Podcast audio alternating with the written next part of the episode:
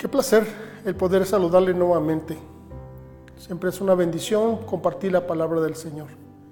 Es necesario hacer un alto en nuestras vidas y escuchar lo que Dios tiene que decirnos a través de ella. Bienaventurado, Mateo capítulo 5. Nunca antes en la historia actual nuestro mundo había experimentado una crisis como la que estamos viviendo. Esta pandemia ha provocado que muchas personas pierdan sus empleos y con ello la seguridad de una vida tranquila y pacífica. La paz es esencial para ser bienaventurados. El Señor Jesús así lo presenta. Versículo 9. Bienaventurados los pacificadores, porque ellos serán llamados hijos de Dios. Generalmente se cree que la paz es no tener problemas, que es ausencia de conflictos, pero la paz que Dios, a la que Dios nos llama para ser bienaventurados es la armonía y la tranquilidad en el corazón para con Dios y los semejantes.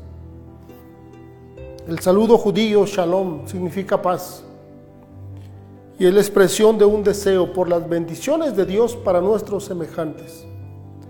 Pero este deseo tiene que estar acompañado de acciones concretas que ayuden a mantener la paz en aquellos lugares donde nos desenvolvemos.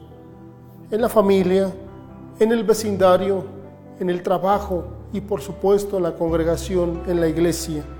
Los pacificadores son personas felices, bienaventurados, porque, comparten la dicha de un Dios de paz.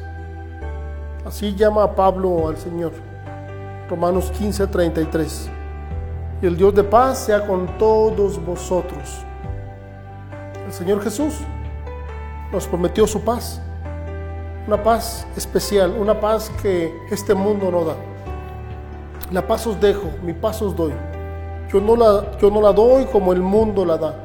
No se turbe vuestro corazón, ni tenga miedo. Juan 14, 27.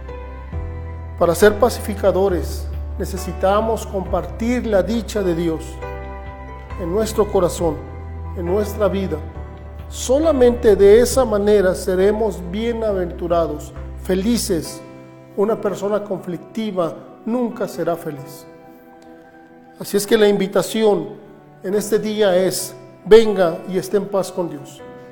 Él tomó la iniciativa murió por usted en la cruz del Calvario, derramó su sangre para que sus pecados sean perdonados y su relación con Dios esté bien. Él tomó la iniciativa, así es que venga y esté en paz con Dios.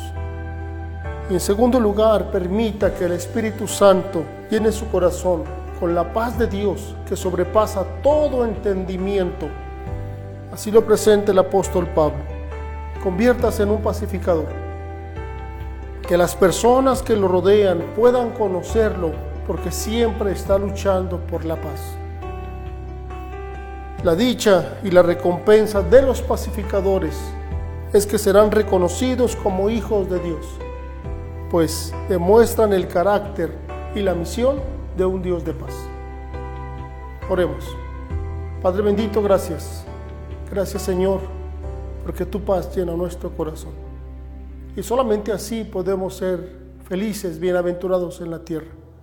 Así es que ayúdanos Dios en todo momento llevar la paz en aquellos lugares donde reina el conflicto.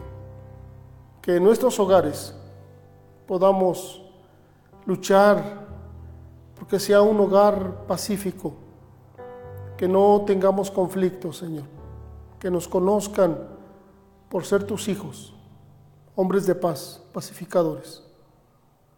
Gracias Dios por tu bondad y tu misericordia y seguimos suplicando porque esta situación que nos rodea pase Señor. Confiamos en que así va a ser. En el nombre de Jesús oramos. Amén. Y le seguimos haciendo la invitación para que se une nosotros en oración, juntos en oración. Vamos a seguir suplicando al Señor. Vamos a orar por nuestra nación, por, nuestras, por nuestros líderes. Que el Señor les dé la fuerza y la sabiduría para sacar adelante a este país. Nos seguiremos viendo. Bendiciones.